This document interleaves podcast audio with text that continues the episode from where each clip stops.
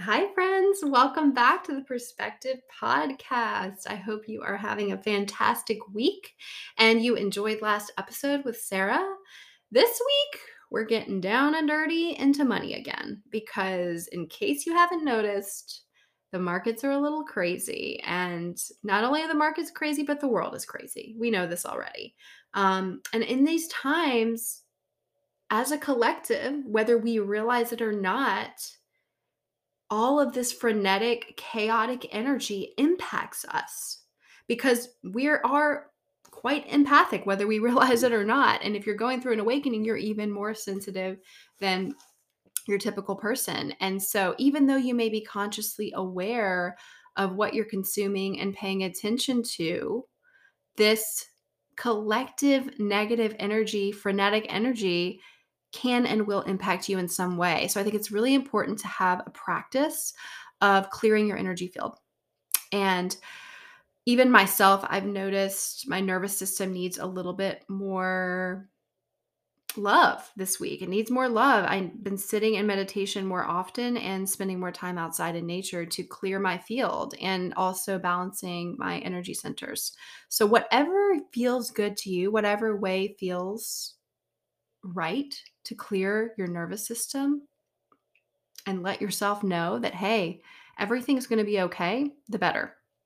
Because if you turn on social media, if you connect or plug into anything, a television, a show, the news, you are getting this energy stuck to you.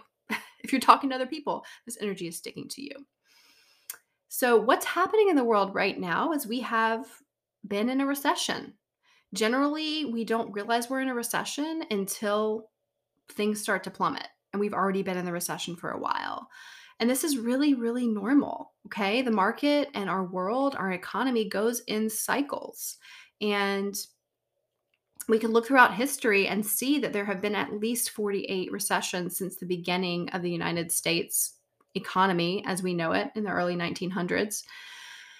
And they're healthy we can't have the economy just going up and up and up and up forever. We have to have these cycles. And ju- believe it or not, it really mimics our bodies, it mimics nature, it mimics our lives because our lives are cyclical in nature and they're not linear. And um, our nervous system wants everything to be linear. Our nervous system wants the market to go up and up and up and the economy to hum on forever. Our nervous system might want life to be happy and joyful and healthy all the time when in reality we have these ebbs and flows in our life. We have times where we feel down in the dumps and we experience negative emotions and we have times where we feel elation and joy and pride and bliss. It's part of the human experience. And so because our economy and our market mimics our nature our energy it's a mirror for our energy it's no surprise that when our energy becomes chaotic and frenetic and fearful, so does the economy and so does the market. And so there's definitely things that you can do to stay grounded. We've talked about that, but also actions you can take or not take to make sure that you don't shoot yourself in the foot when the economy is in not such a great place we've been in such a positive market for so long that many of us either have never lived through a recession in our own memory where we were adults and on our own, or we've forgotten what it's like. And um, just to be real with you, when we're experiencing these pullbacks in the economy, people do lose money. People's businesses go under people get laid off. Um, it's not all sunshine and roses, but quite often there are things that you can do to protect yourself from that happening. And I talk about a little bit on my Instagram about things that you can do to protect your portfolio and protect your investments. But I want to begin today's episode by just reminding you of what you can do right now. And then I want to get into a conversation about bonds. Because if you are only in one asset class, stocks or cash or real estate, you are at risk. Okay? So, first, let's start off with what you can do right now. Number one, realize that if you have an emergency fund, you're in much better shape than more than 50% of the population. Having an emergency fund of three to six months of living expenses in cash is always the number one financial move I recommend people make. Yes, it can mean pausing paying off debt except for the minimum payments. Why? Because you cannot dig yourself out of a hole if you don't have your own safety net. Okay? And I want you to think an emergency fund as a safety net for you. Some people call it an FU fund, which means F you, I'm leaving my job. F you, you laid me off. I now have the security to take care of myself until I can find another job. Call it whatever you want, but it is absolutely necessary to have savings because life, as I just mentioned, is not perfect and it is cyclical. And you are going to have times in your life where you need to tap into that cash for ex- unexpected expenses. Your transmission blows up on your car unexpectedly. You get into a wreck. You have a hole in your roof. Your home gets hit by a hurricane. You unexpectedly get pregnant and are having another child. You have medical debt from an unexpected medical event. Um, these are the norm. Okay. It's not will it happen, but when. And that's what an emergency fund is for. Because if you don't have that safety net, you are going to have to rely on debt or family or living in scarcity and fear and just surviving. So, having that emergency fund is key. I cannot stress this enough. You want to keep it in cash, you want to keep it accessible. And if you are in a position to build it past the six month mark, I always recommend a year. And before I quit my job in the corporate world, I had over a year and a half's worth of cash on hand so that I don't have to live in scarcity and fear, knowing that I was about to potentially quit my job entering a recession. Okay. So, what I'm saying is if you're just starting out, start with three months. And then once you get to three months, keep building up to six months. And then, you know, maybe focus on paying down some of your debts if you have debt, but if you don't have much debt, get it up to a year because that's really going to help your nervous system through times like these and also give you opportunity and flexibility if there comes a time when you want or need to pause your job or your career or your business. Okay, number two. This is a big one. Don't touch your investments when they are down. Right now, if you go on the news, you're going to see all kinds of fear based messages around the market right now. You're going to see information about companies potentially going out of business. You're going to see information about where the market's headed. You're going to see doom and gloom everywhere you look. What does that do? It creates fear in our nervous system. Even if we're spiritual and in touch with our higher selves, it's still like things clench up. And you go, oh my gosh, am I okay? Is my portfolio okay? What if I lose everything? Trust me, even the most seasoned financial planners have these feelings from time to time, especially if recessions last a while. Because it's one thing to see that happen, you know, over a few days or weeks. But what happens when this recession goes for months on end? That's a whole nother situation, right? And that's kind of what happened back in 2000. People got so scared and they just couldn't handle seeing their money continue to plummet and their sorry their investments continue to plummet and they sold. They sold their investments and that's the worst thing that you can do okay? So if you're comfortable and you have that emergency fund and you don't need to tap into your investments please do not touch them. In fact don't look at them. I am telling you not to track your net worth and not to look at your investments right now because it will help your nervous system so much.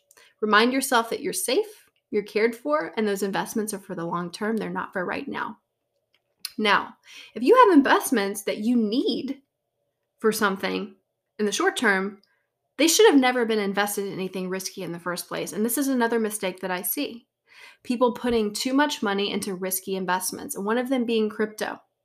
Okay. And in the spiritual community, crypto is all the rage. But I'm going to sit here and tell you with my financial planner hat on that putting a lot of money into something as speculative as crypto or new companies is a disaster waiting to happen for you.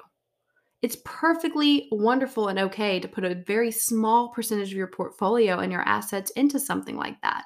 But if you put a large percentage in, hmm, well, good luck because it is incredibly speculative. Um, and I don't think that Bitcoin is a final iteration of crypto. And so let's not put all of our eggs in one basket. I own crypto, by the way, but I don't own a very large percentage of it at this time.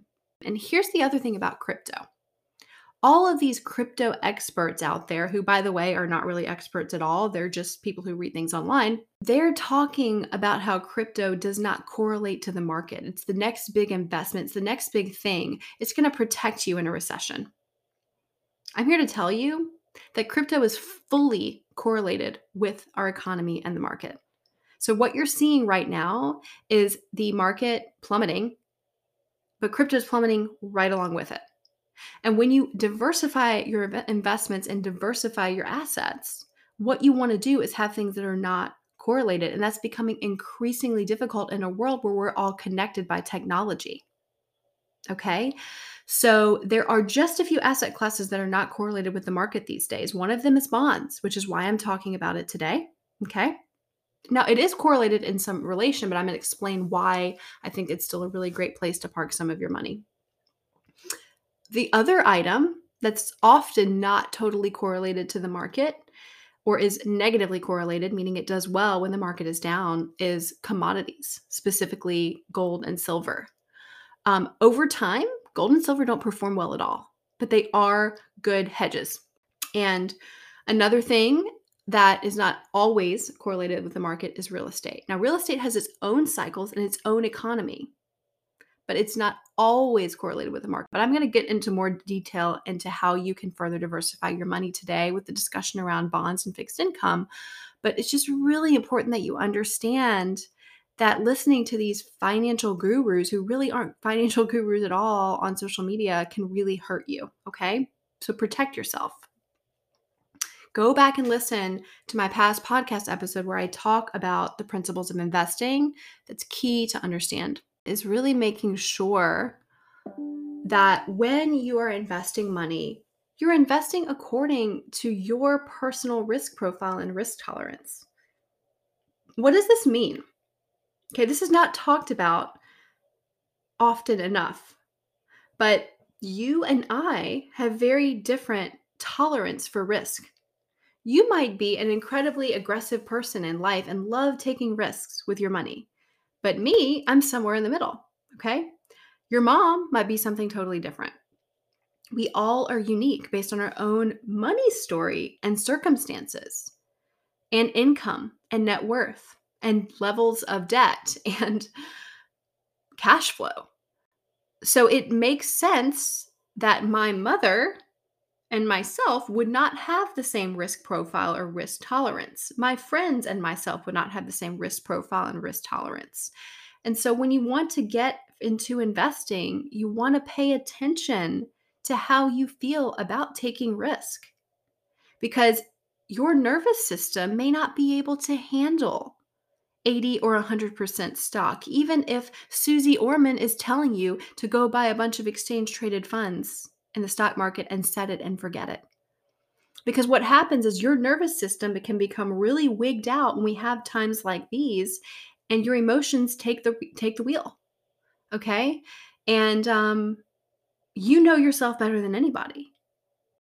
So there are questions to ask you yourself before you make decisions with your money and make investment choices. Now I realize this is something you really should have already done. Now is not the time to go, oh, wait, I was way too aggressive. But I want to talk about this for the future so that as you make more investment choices, or if you're just starting out investing, you understand that you need to go ahead and take some time to figure out what your risk tolerance really is for you. And let's get into fixed income because fixed income is really the underdog here. Okay. Fixed income has provided a stable source of income for millions of people for years. And right now, you don't hear about it. You haven't heard about it up until now. Why? Because it hasn't been paying much. It's been paying pennies on the dollar. And so people have been so hyped up about stocks and other asset classes like crypto that they've forgotten about the underdog, which is fixed income. So I'm going to describe fixed income in the next section and go into a whole lot of detail around the different kinds. So I would say if you're not investing yet and you haven't listened to the principles of investing, go ahead and skip this next section until you have a little bit better understanding and overview of investing and come back to it at a later date. But if you are ready to learn about what bonds are, what fixed income is, and let's dive in.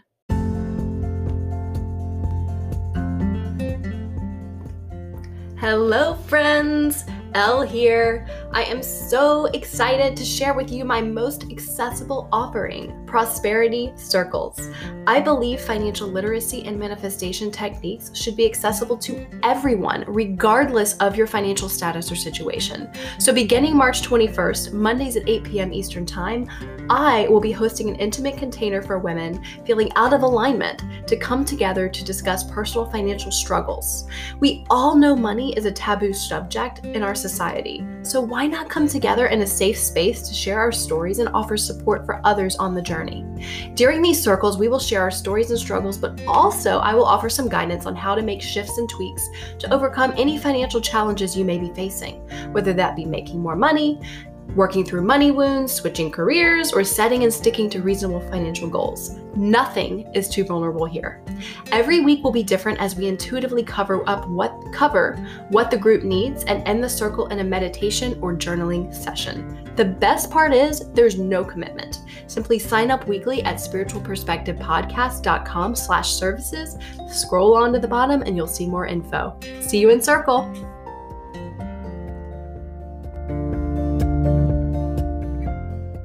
So, in understanding fixed income, first of all, why are we calling it fixed income? Bonds, fixed income, what is it? It's called fixed income because you are receiving a fixed interest rate periodically on the amount of money that you lent to the particular company or institution for that bond. So, when we think about investing, we're always so focused on that rise in price in the stock market and making more money and seeing our net worth grow. But the reality is that receiving income on top of seeing that growth only catapults your success and compounds your growth over time. Remember, total return is the change in price of a security plus the income. And so fixed income bonds provide stable income.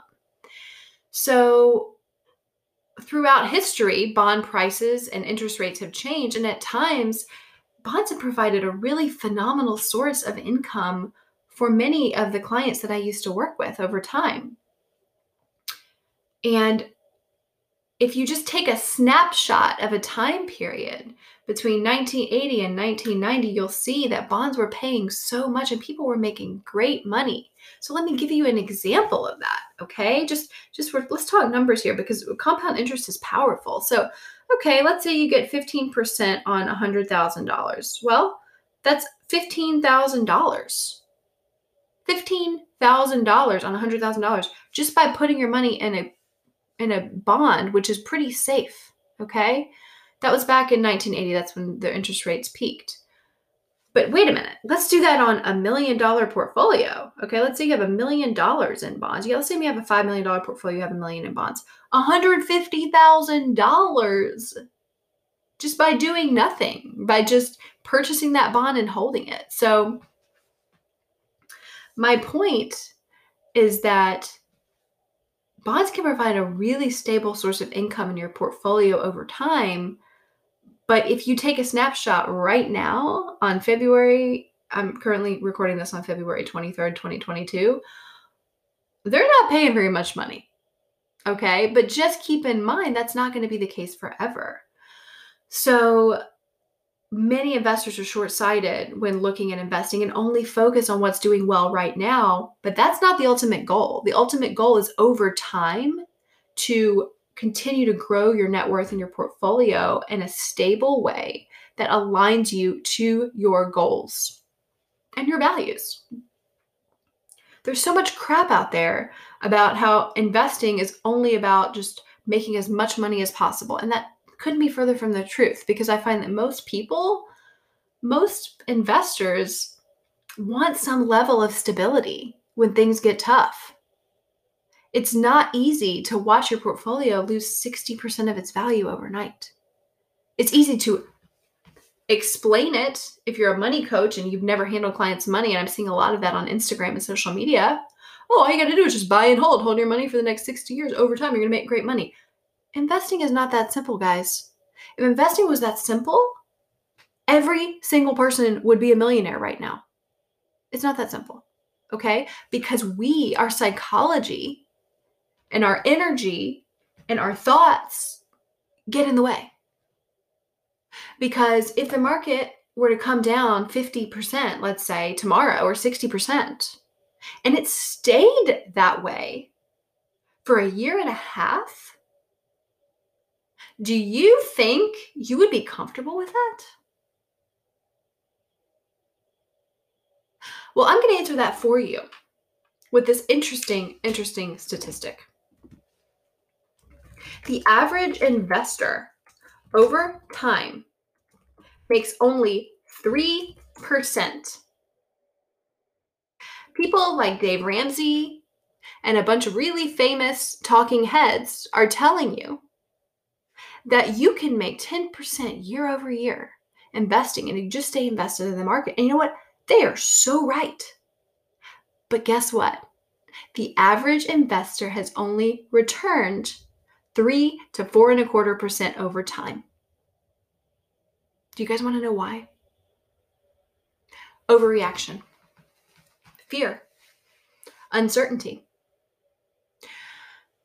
Again, it's so easy to say things like, well, I'm just going to stay invested and I'm not going to react at all to the, the market, to the volatile market, you know, up, down, everywhere around. But how would you feel if the market stayed down for two years? We had a decade of negative returns from 2000 to 2010. Did you guys know that? So let me ask you an honest question. Would you stay invested for a decade of losing money? Tough, right? Really, really tough. That's what financial coaches, they're not talking about because it's not sexy and it's not cool. They think that it's simple. Just put your money in the SPY, done. Thank you, ma'am. Moving on. You're going to make great money. We are human beings. And our egos don't like uncertainty and they don't like risk. And that's why the average investor has only returned 3 to 4% over time, not the 10% that Dave Ramsey keeps telling you about, guys.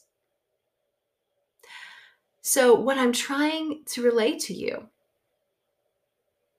is that understanding the differences and the nuances between stocks and bonds and understanding your risk tolerance is key to staying invested and understanding investing over time. And it's not as simple as taking a chunk of money and throwing it into a fund and saying, Peace out, see you in 50 years. If it was that simple, 100% of investors would be returning that 10% year over year. Investors think they can predict the future. Okay? Unfortunately, investors are highly, highly overconfident. And I am seeing this in the coaching industry and the financial planning industry as a whole, especially on social media. And so I'm cautioning you to be careful where you're taking your advice from because there's a lot of really interesting, cool graphics and cool classes out there and marketing strategies to get you to invest your money with these particular coaches or people who claim to have all these crazy amazing results or maybe just made good money for themselves my guess is that about 100% of them haven't actually lived through a recession and invested through a recession, and they've never managed clients' money before.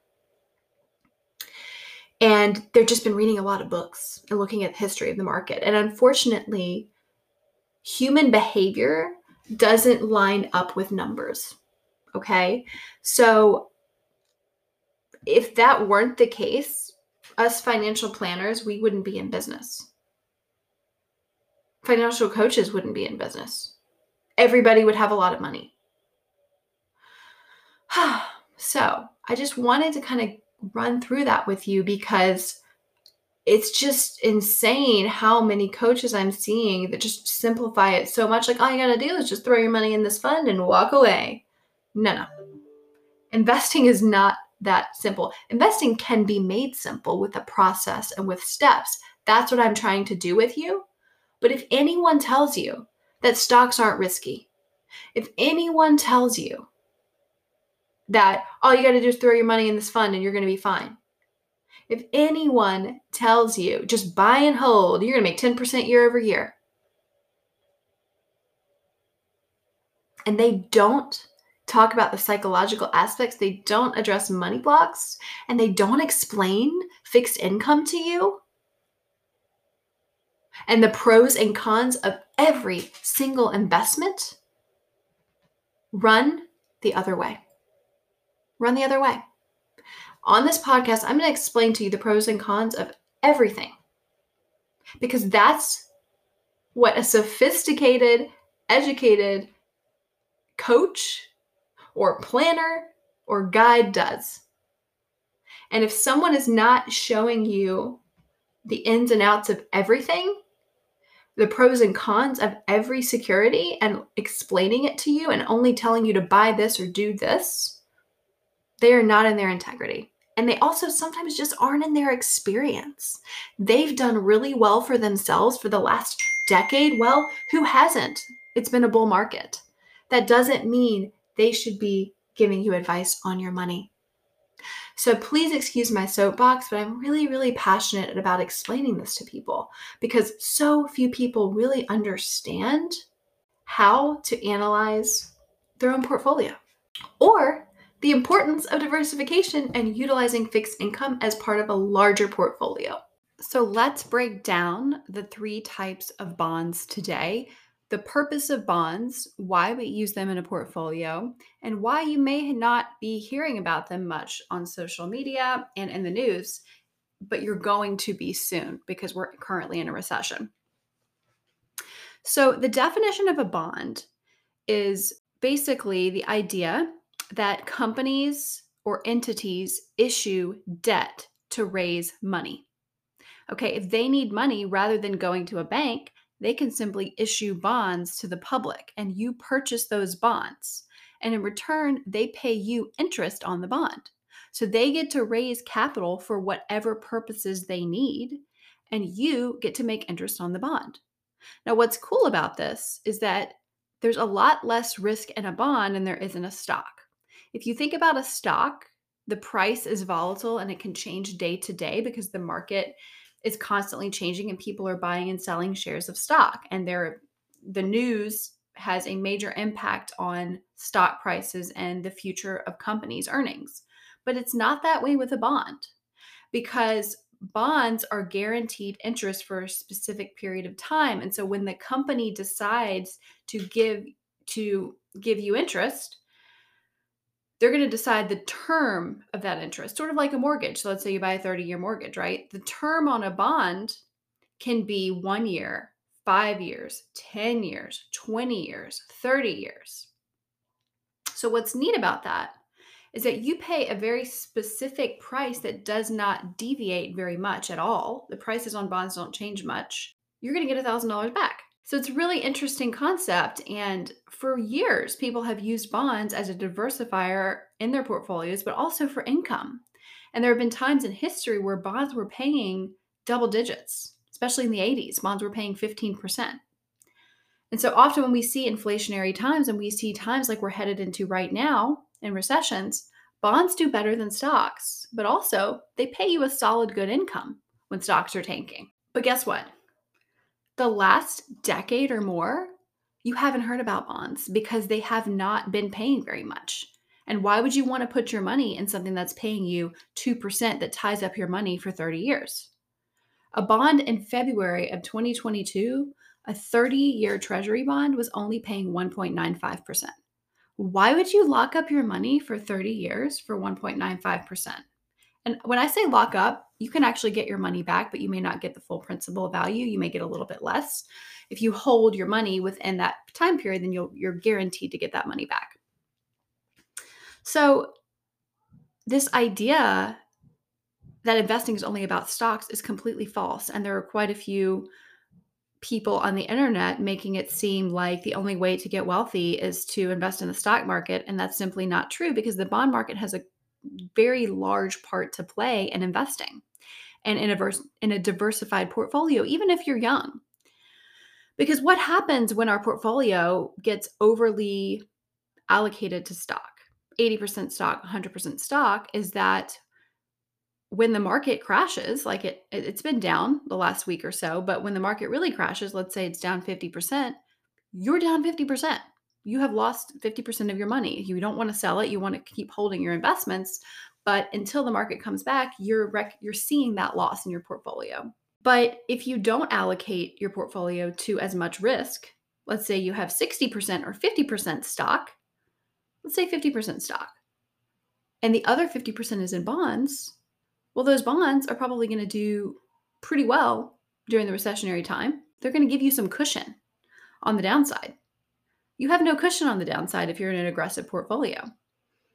So, for your nervous system, which we talked about before, you may be much more comfortable having a allocated portfolio 50% to stocks 50% to bonds and other securities um, if you only have 50% in stocks, let's say, and the market crashes 50%, you're only down 25%.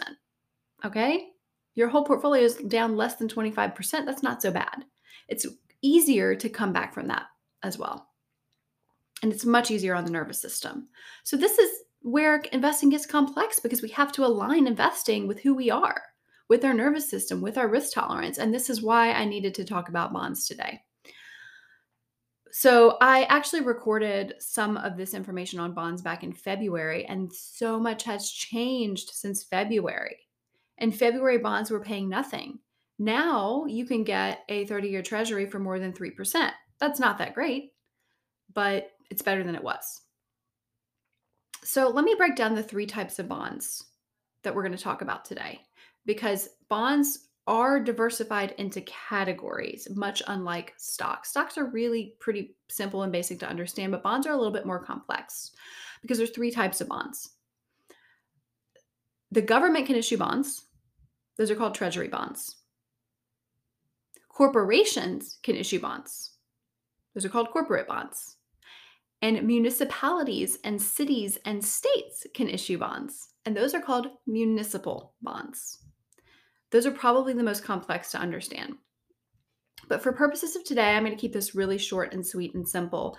But I want you to understand what I'm talking about here. So when you decide to diversify your portfolio, you know about the different types of bonds and you have a little bit of knowledge when you're searching for bond funds or ETFs.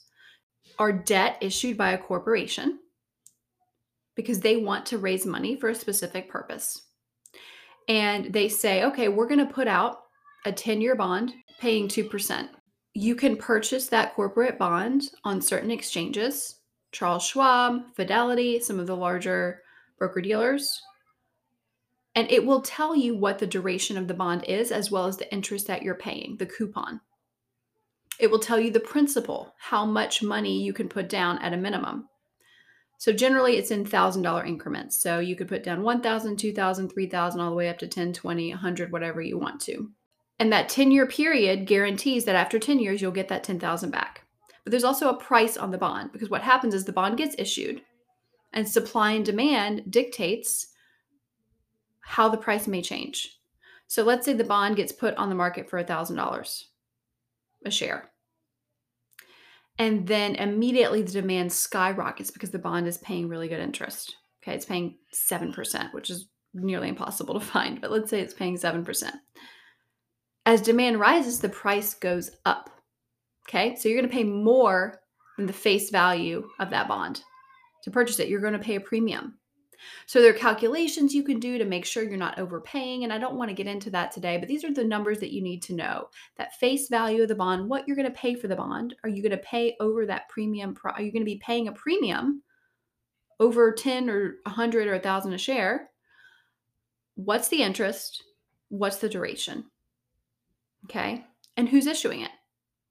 because these corporations are subject to bankruptcy. And so, what could happen? The only risk you're really subject to in a bond, it's not market risk, it's the actual credit of the company and the, the risk of that company um, defaulting, that interest rate risk as well. So, you've got the quality of the company coming into play here. You don't want to buy a bond for a company you've never heard of that just started. You want to buy a bond from a quality company that's been around a long time and that's doing pretty well. Okay.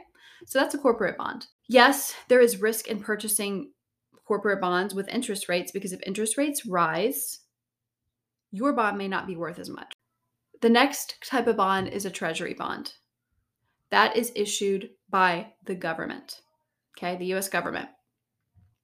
These are considered the most quality bonds on the market because they're backed by, guess what? One of the strongest governments in the world. That is difficult to say for me because I'm not a fan of how our world works and how our government works. And I think we're in so much debt and we're really in trouble. But we're like the best house in a bad neighborhood. We're like the nicest house. That's the best way to describe the US government to you when you compare the US government bonds to the rest of the world's economy. We are the most beautiful mansion in a dilapidated neighborhood. And so that is why we're still considered quality. So you can buy treasury bonds in shorter increments, and they're called T bills. But basically, the way they work is exactly the same. You can buy something that has a one year or a six month duration, two years, three years, five years, 10 years, 20 years, 30 years. But generally, because you're paying for quality, may not pay quite as much interest, but it's safer, right? So people tend to diversify their portfolios with those treasury bonds. All of the same numbers apply. You've got your face value, your coupon, which is your interest that you're going to receive, and you've got the duration, how long the bond is going to be in play, and when you may get your money back in full. You could always go out and buy or sell a bond if you'd like, though. You just may buy or sell above or below the principal. Okay, the third kind of bond is a municipal bond and these are issued by municipalities, counties, cities, states. Okay, they're state specific. And municipal bonds are interesting because they come in two flavors. They come in the flavor of a general obligation bond and a revenue bond. A revenue bond is for a specific, very specific project that that city is trying to do. So, for example, where I'm from, I'm from Savannah, Georgia originally. They issued revenue bonds to pay for a local civic center that would attract thousands of people to the city. There was a specific reason they put these out, right? A general obligation bond is just to raise money. Okay, it's to raise money. Um, it can be used for lots of different purposes, for infrastructure, etc sort of the same rules apply again. Looking at your interest rate, looking at your duration, looking at what city is issuing this, reading research about that particular municipality and what the income level is there. Is it a wealthy municipality or not? If it's not a wealthy municipality, you're more at risk of them defaulting. And yes, they can default. So, what's interesting about municipal bonds that makes them unique from treasury bonds and corporate bonds is that if you purchase the bond in the state that you live in, then you don't have to pay tax. You don't have to pay state tax. So, this is really attractive to people who are avoiding taxes and trying to keep their tax burden low. Generally, you're going to own municipal bonds in a taxable account. Okay. Um, makes it a little bit different than corporate and treasury bonds there is there are hours and hours and hours I, could talk about these three kinds of bonds you guys for hours I could. I could sit here and explain the ins and outs and what to look for and what not to look for and how to calculate whether the bond is a good investment or not. But I'm not here to explain this so that you have to go out and buy individual bonds at all. So I'm not going to spend the time doing that. What I want you to understand is just the general idea of what a bond is and why it's valuable to you and your portfolio, which is because it's going to pay you a solid, stable income over time for a specific period of time. And when the market is crazy, this is a good place to park money.